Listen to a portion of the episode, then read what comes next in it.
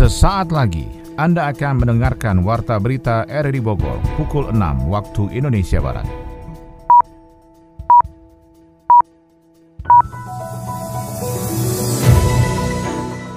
Selamat pagi, salam jumpa. Kami hadir kembali dalam Warta Berita edisi hari ini, Selasa 4 Juli 2023. Informasi ini juga turut disiarkan melalui audio streaming lewat RRI Play dan juga disiarkan lewat Radio Tegak Beriman Kabupaten Bogor, Jawa Barat dan Anda bisa akses di Spotify RRI Bogor. Berita utama pagi ini adalah Pemilu 2024 yang aman dan damai menjadi salah satu tekad kepolisian Republik Indonesia dalam Hari Bayangkara ke-77.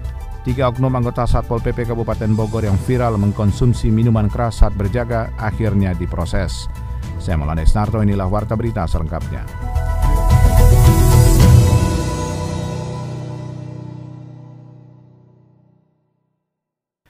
Pemilu 2024 yang aman dan damai menjadi salah satu tekad kepolisian Republik Indonesia dalam Hari Bayangkara ke-77. Sony Agung Saputra melaporkan. Personel kepolisian meneguhkan untuk menciptakan pemilu 2024 yang aman dan damai menjadi salah satu tekad dalam Hari Bayangkara ke-77. Dalam periode saat ini memang Polri terus berbenah untuk menghasilkan pemilu yang damai dengan adanya rasa aman dari masyarakat saat proses demokrasi berlangsung. Kapolresta Bogor Kota Kombes Pol Bismo Teguh Prakoso menegaskan seluruh aparatur TNI Polri sudah dipastikan netral dalam pemilu yang akan berlangsung pada tahun 2024 mendatang. Selanjutnya pihak pihaknya akan melakukan pengamanan kepada proses demokrasi yang saat ini berlangsung dengan adanya upaya menciptakan kehidupan yang kondusif menjelang pesta demokrasi. Untuk itu upaya cipta kondisi dengan melibatkan semua unsur masyarakat dan aparat penegak hukum berlangsung sehingga masyarakat mengetahui apa yang boleh dan tidak boleh dilakukan termasuk larangan saat masa pemilu berlangsung. Dalam kegiatan Jumat Curhat ngopi bareng Kapolresta Bogor Kota setiap malam itu selain kita mendengarkan soal kerawanan kamtip Mas, membangun kebiasaan siskamling. Nah, itu kita juga mengajak dalam setiap event uh, ngopi bareng Kapolresta, betul masyarakat, juga di Majurat. Saya mengajak Panwas dan juga mengajak KPU. Dan gitu supaya rekan-rekan Panwas, rekan-rekan KPU uh, eh, mendengarkan situasi kerawanan di masyarakat dan bisa memberikan respon. Juga mungkin misalnya setiap saya laksanakan ngopi bareng Kapolresta atau Jumba Surat, ada yang menyampaikan, Pak, ini di wilayah tempat ibadah ini sering dijadikan tempat kampanye. Nah, saya sampaikan kepada uh, Panwas Pak ini tolong diberikan edaran, diingatkan bahwa tempat-tempat yang dilarang kampanye adalah ini, ini, ini. Di situ juga dikasih nomor aduan kalau misalnya ada ini tempat ibadah dijadikan tempat kampanye melanggar undang-undang pemilu. Dalam proses demokrasi ini KPU juga pada semua tingkatan berkoordinasi dengan Polri terutama dalam momen Hari Bayangkara ke-77. Wilayah Kabupaten Bogor mempunyai daftar pemilih tetap yang banyak di Indonesia dengan mencapai 3,8 juta pemilih sehingga harus ada situasi yang aman dan kondusif saat pemilu. Ketua KPU Kabupaten Bogor Umi Wahyuni menjelaskan proses sinergitas dengan TNI Polri dan pemerintah daerah setempat berlangsung di semua tingkatan KPU, PPK, dan PPS. Semua harus bisa menjalin kerjasama dengan baik pada tingkatan kecamatan dan desa sehingga bisa mencegah secara dini adanya kerawanan gangguan saat berlangsungnya tahapan pemilu hingga nanti pencoblosan 14 Februari 2024. Jumlah DPT yang terbesar se Indonesia untuk tingkatan kabupaten dan kota. Kemarin dalam penetapan DPT secara nasional, Kabupaten Bogor menetapkan 3.889.441 dengan jumlah TPS 15.228 tersebar di 40 kecamatan, 435 desa dan kelurahan. Ini menjadi jumlah DPT yang terbesar sehingga juga berimplikasi kepada sebuah persiapan dan penanganan yang jauh lebih uh, apa dibandingkan dengan teman-teman kabupaten dan kota yang lainnya. Dalam hal ini dengan teman-teman kepolisian kami juga selalu bersinergi kami karena kami sangat menganggap penting peran dari teman-teman di TNI Polri ya. Dengan terciptanya sinergitas dengan TNI Polri dan pemerintah daerah bisa melakukan tugas kepemiluan pada semua tingkatan dengan lancar sehingga masyarakat mempunyai kepercayaan untuk datang ke TPS menentukan pilihan untuk pemilihan legislatif dan presiden mendatang. Masyarakat menyampaikan harapannya terhadap kepolisian terkait Hari Bayangkara ke-77 seperti terangkum dalam suara publik berikut ini. Almira, harapan Ibu untuk kepolisian Bogor semoga lebih baik lagi, lalu lintasnya lebih tertib juga, kriminalitas berkurang gitu aja sih. Adul ya ke depannya lebih bermasyarakat, lebih maju, lebih mengayomi masyarakat dan sehat selalu buat Polri. Lebih jujur kali ya. Semua juga ya terus tertanam dalam diri itu takut sama Allah gitu ya. Jadi kalau udah ada rasa itu pasti semua kan jujur gitu ya dan harus adil. Ibu Reni kepolisian maksudnya patroli yang sering keliling sih ya udah bagus ya.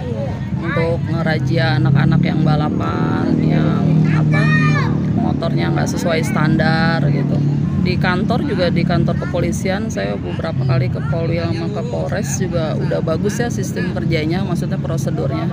Kalau kita mau apa pelayanan masyarakatnya udah cepet secara online juga udah update juga ya. Warga mau minta tolong dalam apa masalah apa pun kayaknya sekarang udah udah mulai cepet sih pelayanannya udah mulai bagus lah gitu Hari Bayangkara ke-77 menjadi momentum bagi Polri untuk berbenah diri. Ketua Indonesia Police Watch IPW Sugeng Teguh Santoso menyampaikan, reformasi kultural dari Polri harus optimal untuk bisa mengubah citra menjadi lebih humanis dalam pelayanan dan pengayoman masyarakat, sehingga bisa meraih kepercayaan yang maksimal. Pernyataan Ketua IPW itu terangkum dalam bincangan bersama Sony Agung Saputra berikut ini. Dan kita sudah bersama dengan Ketua Indonesian Police Watch IPW Bapak Sugeng Teguh Santoso. Assalamualaikum Pak Sugeng. Assalamualaikum. Iya. Kita ingin tahu dulu nih catatan dari IPW seperti apa sih yang harus dilakukan Polri dalam 77 tahun berkiprah membela negara atau Polri untuk negeri?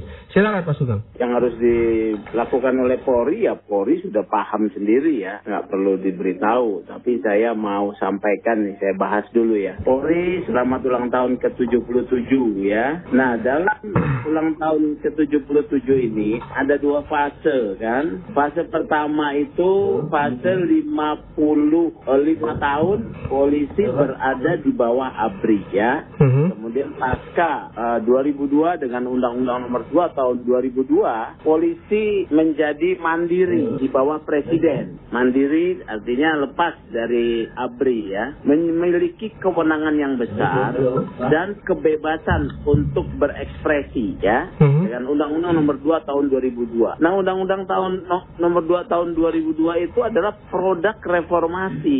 Jadi polisi harus menyadari bahwa keberadaan mereka sekarang ini karena adanya reformasi yang diperjuangkan oleh para aktivis mahasiswa yang waktu itu digulirkan ya. Yang kemudian menjadi anggota DPR segala macam menyu, e, merubahlah undang-undang Polri ya. Nah ini harus dipahami. Oleh karena itu sangat penting kembali dengan posisinya yang memiliki kewenangan besar dan berekspresi polisi harus menyadari prinsip-prinsip dasar penuntun moral dan nuraninya yang disebut tribrata itu kalau mengikuti tribrata pertanyaan yang tadi Mas Tony sampaikan itu bisa dijabarkan. Jadi ada reformasi reformasi kelembagaan. Sekarang ini mandiri. Kemudian reformasi instrumental. Regulasi-regulasi sudah dibuat oleh Polri sendiri. Polri menyusun uh, programnya sendiri, anggarannya sendiri, kemudian melaksanakannya sendiri. Kan itu satu kewenangan yang besar tuh. Nah, dari sisi instrumental berjalan. Uh, penyusunan regulasi segala macam lah, termasuk peraturan-peraturan kepolisian yang kemudian yang terbaru itu yang soal kode etik kan ya. kode etik nomor 7 tahun 2022 Perpol itu ya. Nah, yang kemudian masih selalu menjadi PR itu reformasi kultural. Ini reformasi kultural yang tidak belum selesai. Itu dampaknya besar loh. Dampaknya besar. Kenapa saya katakan dampaknya besar? Polri yang dulu di bawah ABRI ya, yang mengesankan sebagai subordinasi dari katakanlah TNI ya menjadi paling buncit anak paling buncit sekarang dia menjadi seta, apa setara, ya? mandiri iya bukan setara lagi mandiri. Mandiri. Ya. Mandiri bahkan kewenangannya besar. Mhm. nah di dalam pemberian kewenangan yang besar ini ini selama 22 tahun ada oknum-oknum yang kebablasan menjadi sewenang-wenang ya kemudian uh, uh, menyalahgunakan kewenangannya ya dengan berbagai macam ya. Kemudian berkembangnya zaman hidup hedon. Yang hidup hedon ini juga disayangkan oleh para pendahulu ya. Nah, hal-hal ini yang mempengaruhi kemudian penilaian masyarakat apa mempengaruhi terkait dengan kinerja kelembagaan karena oknum-oknum ini kemudian karena merasa punya kewenangan masyarakat kemudian diperlakukan bukan dilayani tapi seperti bahwa masyarakat itu butuh polisi seperti butuh kepada feodalisme berlaku ya feodalisme kalau saya kan berwenang Mhm. itu diwujudkan apa kalau ditanya masyarakat nyaman nggak berurusan dengan polisi coba Sony saya tanya Ya. tidak nyaman apalagi terkait penegakan hukum Oke, arti artinya harus ada sifat-sifat humanisme, sifat-sifat egaliter dan juga sifat-sifat itu yang jelas. lebih Ya, berperi kemanusiaan. Silakan, Pak. Apalagi dalam kaitan soal penegakan hukum, fungsi perlindungan pelayanan pengayoman itu berjalan. Polisi yang apa melayani Babin Kamtipmas itu jalan, ya. Pelayanan administratif SKSK jalan, ya. Kemudian eh, pengamanan lingkungan jalan walaupun belum maksimal. Tapi orang tidak nyaman ketika berhubungan dengan soal penegakan hukum. Ini yang paling harus eh, diingat dan dibenahi ini, gitu. Baik, artinya kasus-kasus ini harus juga menjadi perhatian agar kepercayaan Ya, rakyat iyalah. menjadi ya. Jangan ya. disalahgunakan kewenangan itu. Baik, baik Pak Sugeng, karena keterbatasan waktu juga closing statementnya seperti apa Pak? Ya, ya, selamat ulang tahun Polri ke-77. Pak Kapolri kita ini kan punya spirit kemajuan dan spirit yang baik ya. Kita eh, seluruh jajaran harus mendukung untuk langkah-langkah 16 program Pak Kapolri. Saya juga berharap Pak Kapolri bisa apa bertindak tegas ya terhadap pelanggaran-pelanggaran oknum-oknum di bawahnya. Terutama perwira-perwira menengah dan perwira tinggi harus berani menindak. Itu saja pesannya. Baik, baik terima kasih Pak Sugeng dari Indonesian Police Watch, Ketua Indonesian Police Watch. Sukses selalu Pak Sugeng. Wih, sepatu baru nih. Yoi dong, yang dipakai Messi nih. Sepatu lu juga keren tuh, Bro. Yoi dong, Ronaldo punya nih bro. Eh, tapi lihat tuh sepatu si Marcel. Sepatu apa tuh bro? Merek lokal, Bro, buatan Indonesia ini mah. Elah, gaji gede, duit banyak, masih aja pakai buatan lokal. Ngirit apa pelit, Bro? Kualitasnya kurang kali. Eh, sembarangan bilang kualitas buatan dalam negeri kurang. Coba cek sepatu kalian berdua, buka sepatunya, lihat buatan mana. Oh iya iya. Eh, Nantangin. Impor nih, Bro. Beli di luar lah. Made in Indonesia yang gua, Bro. Coba. Lah, yang gua buatan Indonesia juga. Justru kualitas buatan kita itu terbaik bro Dari sepatu, elektronik, fashion, sampai pernak-pernik udah diakuin sama dunia Ngapain beli barang impor kalau kualitas produk kita lebih oke? Kalau gue sih bangga buatan Indonesia Saatnya kita bangga buatan Indonesia.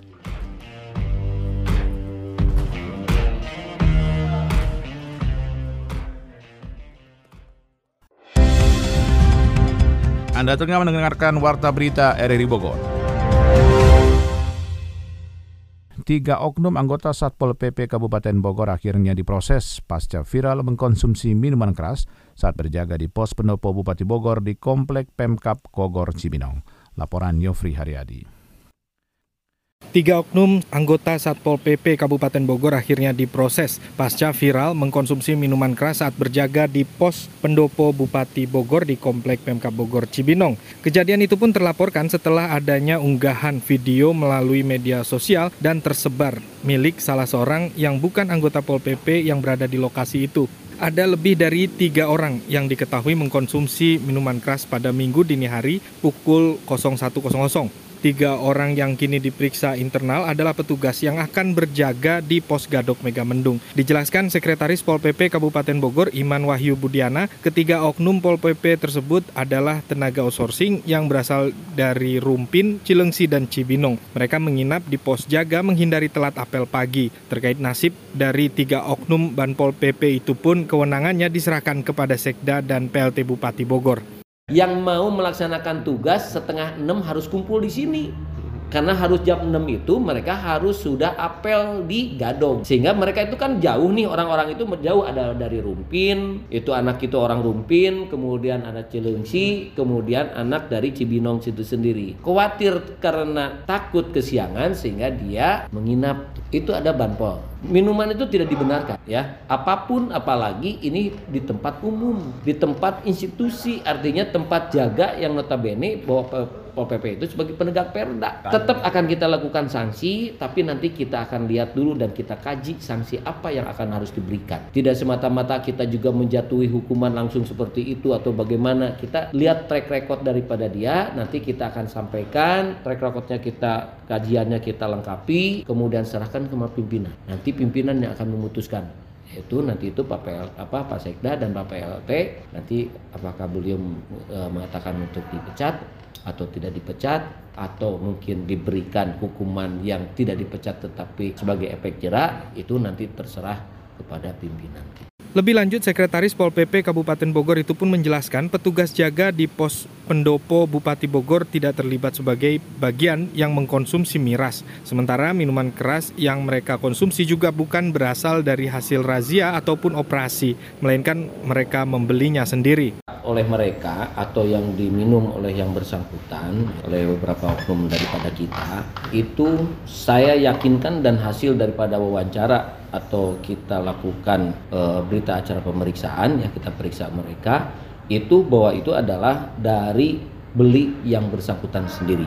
Hmm. karena meminumnya juga itu adalah jam satu malam. Nah, itu adalah jam satu malam dia melakukannya itu adalah jam satu malam kemudian barangnya ada dari dua tempat Video viral 14 detik Oknum Pol PP Kabupaten Bogor di media sosial itu pun memberikan citra buruk Pol PP di tengah masyarakat. Banyak warganet berpendapat dari apa yang terjadi itu menunjukkan perilaku yang tidak dibenarkan, terlebih dilakukan di tengah lingkungan institusi pemerintahan. Peningkatan jumlah orang dengan HIV AIDS dari kalangan perempuan bahkan ibu rumah tangga menjadi klaster baru jumlah orang dengan HIV. Kembali Yofri Haryadi melaporkan. Peringatan Hari Keluarga Nasional 29 Juni dimaknai sebagai hari ketahanan keluarga dalam menekan penyebaran virus HIV AIDS oleh para penggerak sosial di Bogor Raya. Melalui kemitraan yang dibangun dan informasi yang akurat, mitigasi dalam menekan penyebaran virus itu pun dapat dilakukan akurat di setiap daerah kota dan kabupaten di Indonesia. Koordinator Yayasan Kemitraan Indonesia Sehat YKIS Dolfi Rumampuk bersama dengan organisasi serupa di Kabupaten Bogor mengungkapkan ada peningkatan jumlah orang dengan HIV dari kalangan perempuan bahkan ibu rumah tangga menjadi klaster baru jumlah orang dengan HIV ODHIV. Momentum Hari Keluarga juga dimaknai dengan sebutan lain untuk setia dengan satu pasangan dan keluarga sebagai simpul pertahanan mewabahnya virus HIV kita berinisiasi bahwa keluarga menjadi garda terdepan, garda terkuat dalam pencegahan HIV. Dengan dengan dinamika yang sekarang, dengan kemudahan kita mengakses media sosial, HP, dengan kita kemudian mengelola kayak menghubungi siapa pun ya, itu jadi sangat mudah. Jadi ketika kita dengan mobilitas tinggi tentunya apa yang kita lakukan di luar itu terbawa ke dalam rumah khususnya ke keluarga. Jadi tidak ada penularan HIV di dalam keluarga. Sementara Ketua Lembaga Kajian Sosial Lekas Bogor Muhsin Abidin menambahkan perkembangan teknologi informasi juga menjadikan sulitnya penjangkauan terhadap komunitas WPS sebagai bagian dalam program pencegahan HIV. Buat jadi kader di kita peer edukator namanya. Itu sudah kita lakukan sehingga kita bisa masuk tuh ke lingkungan mereka. Memang bukan hal mudah. Setelah masuk kita kasih tahu ini loh bahaya HIV, kita kasih sosial. Ada ada korelasi lah ya dengan adanya aplikasi itu juga semakin susah kita untuk melacak. Kita sangat setuju sekali karena itu kan cara wadah yang memang orang memutus untuk mata rantai. Iya, ya memutus mata rantai. Kegiatan yang berlangsung di Risen Hotel Bogor itu pun membuahkan beberapa butir sebagai upaya perang terhadap penularan HIV dan suksesi program 3-0 meliputi zero infeksi baru, zero kematian terkait AIDS, serta zero stigma dan diskriminasi menuju Indonesia bebas AIDS pada 2030. Dinas Kebudayaan dan Pariwisata Kabupaten Bogor menginginkan adanya pengembangan pariwisata yang merata di seluruh wilayah. Adi Fajar melaporkan.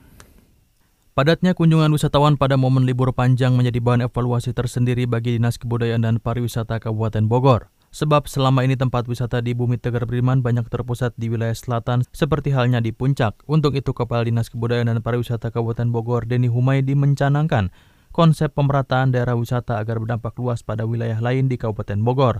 Ia tak menampik tingginya animo masyarakat yang datang berwisata turut memberikan dampak terhadap kemacetan lalu lintas di jalan. Dalam konsepnya disebut par memiliki tiga konsentrasi wilayah dalam pemerataan daerah wisata. Jadi kalau dalam uh, konsep kami itu, kalau Bogor itu kita bagi tiga. Kalau puncak itu harus pada posisi pengendalian. Kalau timur, timur kemudian sebagian selatan kata Mansari. Konsepnya kita dorong pengembangan. Barat kita ingin percepatan. Khusus di wilayah puncak atau selatan Kabupaten Bogor, Denny akan mendorong perluasan wisata bagi daerah penyangga seperti wilayah Sentul, Cibinong, dan Babakan Madang. Pihaknya telah merangkul dan berkoordinasi dengan pelaku UMKM untuk bersama memajukan kawasan penyangga dengan promosi pariwisata. Justru melihatnya mendorong juga di tingkat bawah itu selain puncak Cisarua, kita itu sudah alih-alihkan di sekitar Pasir Angin, sekitar juga Babakan Madang. Kita orang nahan ya. Jadi di situ banyak kafe, banyak juga tempat-tempat wisata yang di bawah sehingga orang tidak konsentrasi ke atas. Menjadi kontributor terbesar bagi pendapatan asli daerah atau PAD Kabupaten Bogor, sektor wisata akan terus dikembangkan ke arah peningkatan potensi pariwisata,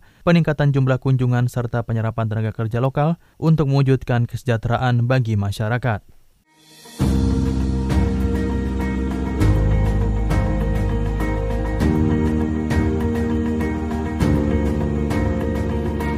Tahukah Anda, Indonesia merupakan salah satu produsen kopi terbesar di dunia dengan produksi mencapai 639 ribu ton pada tahun 2016. Beberapa jenis kopi Nusantara bahkan dikenal oleh penikmat kopi di seluruh dunia, seperti kopi Toraja, kopi Lampung, kopi Mandailing, maupun kopi Aceh. Bahkan kopi luwak yang merupakan kopi hasil fermentasi dari binatang luwak atau musang sangat terkenal kenikmatannya sehingga harganya sangat mahal bahkan bisa mencapai jutaan rupiah per kilogram. Amerika Serikat masih menjadi negara tujuan ekspor kopi Indonesia terbesar.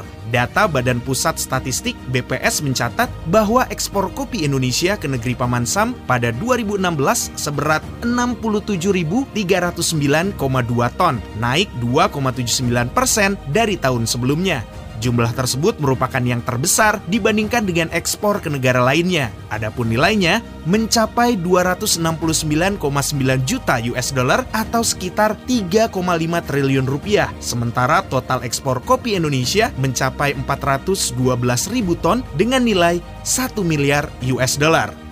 Jadi bangga kan dengan buatan Indonesia?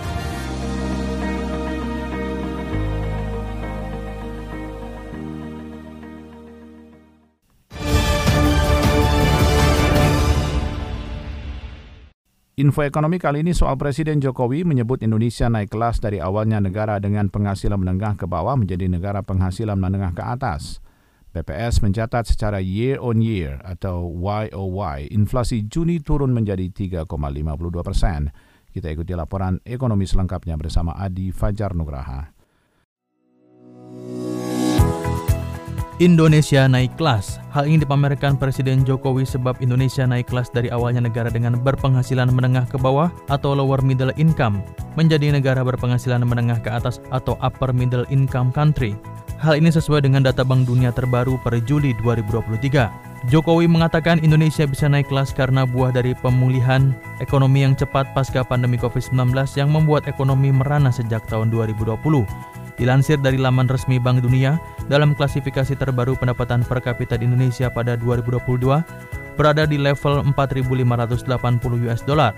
Jumlah itu masuk dalam kategori negara upper middle income country yang klasifikasinya pendapatan yang klasifikasi pendapatan per kapitanya mulai dari 4.256 hingga 13.025 US dollar. Upper middle income country hanya satu level di bawah klasifikasi high income country alias negara berpenghasilan tinggi yang juga biasa disebut sebagai negara maju.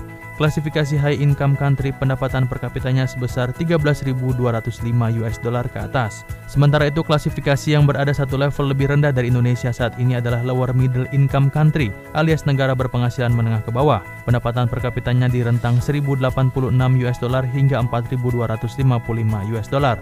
Adapun klasifikasi paling rendah adalah low income country atau negara berpenghasilan rendah yang pendapatan per kapitanya di bawah 1.085 US dollar.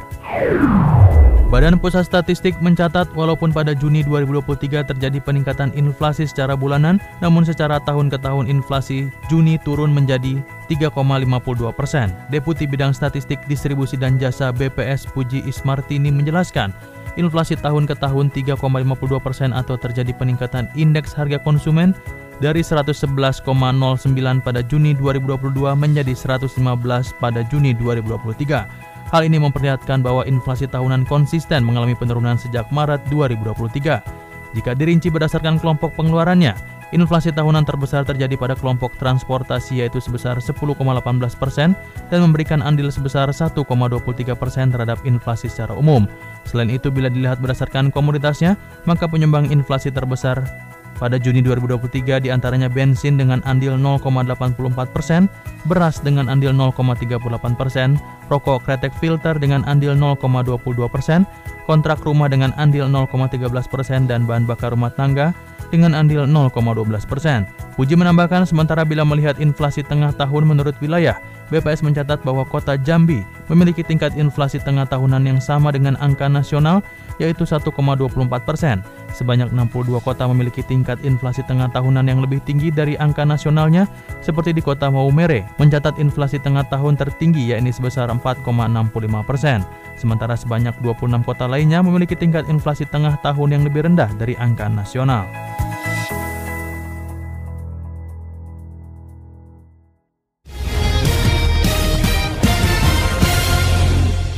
Dari dunia olahraga, Presiden Jokowi memberi bonus 320,5 miliar rupiah ke peraih medali ASEAN Para Games 2023. Komite Olahraga Kecamatan Ciawi segera menambah tiga cabang olahraga, yakni voli, tenis meja, dan catur. Kita ikuti laporan Ermelinda.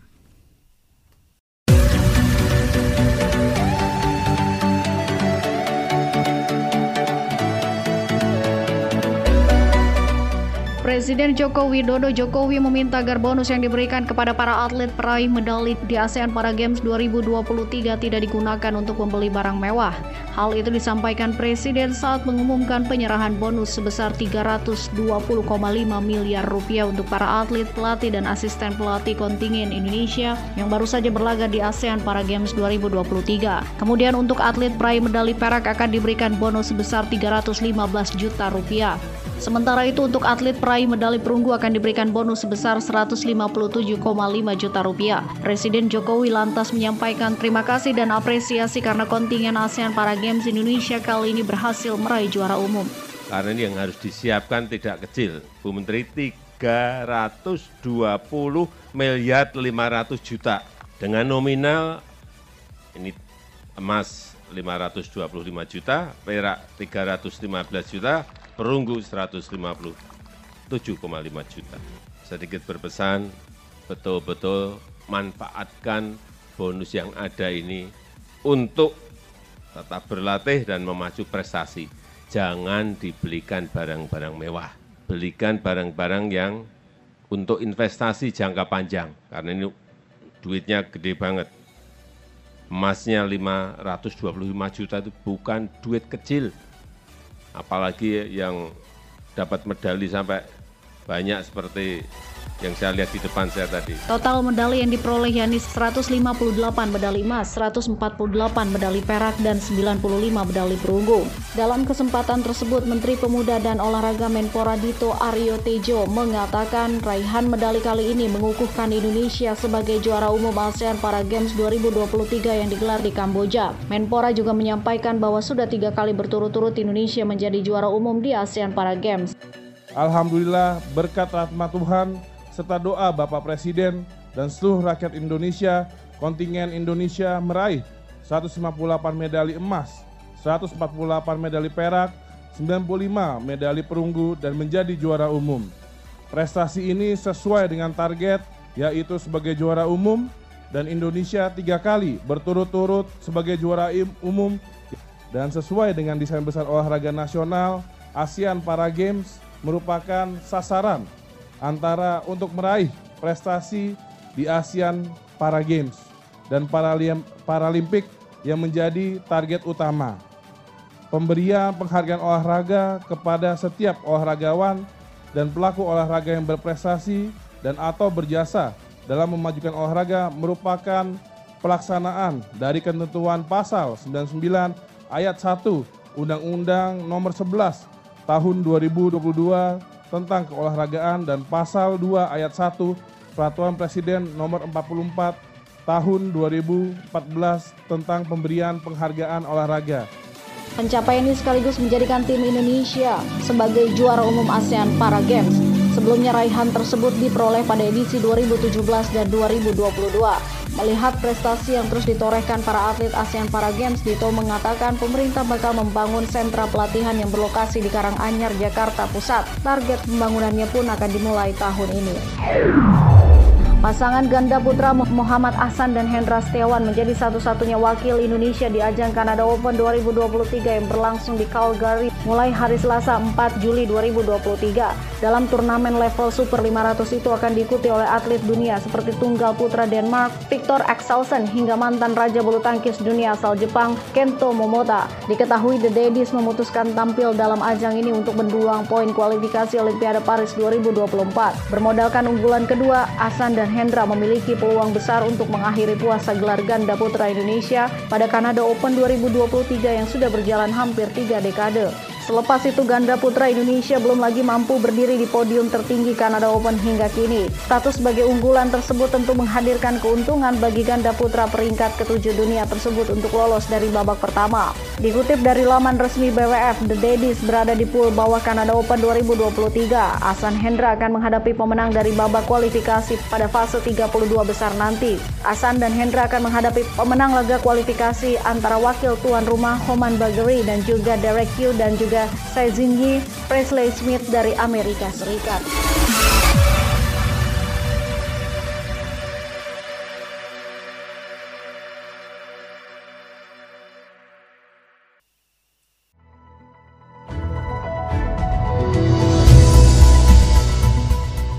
Demikian rangkaian informasi yang kami hadirkan di Warta Berita RRI Bogor pagi ini. Sebelum berpisah, kami kembali sampaikan berita utama. Pemilu 2024 yang aman dan damai menjadi salah satu tekad kepolisian Republik Indonesia dalam Hari Bayangkara ke-77. Tiga oknum anggota Satpol PP Kabupaten Bogor yang viral mengkonsumsi minuman keras saat berjaga akhirnya diproses. Saya Molanes Narto bersama tim bertugas pada hari ini mengucapkan terima kasih atas perhatian Anda. Selamat pagi dan sampai jumpa.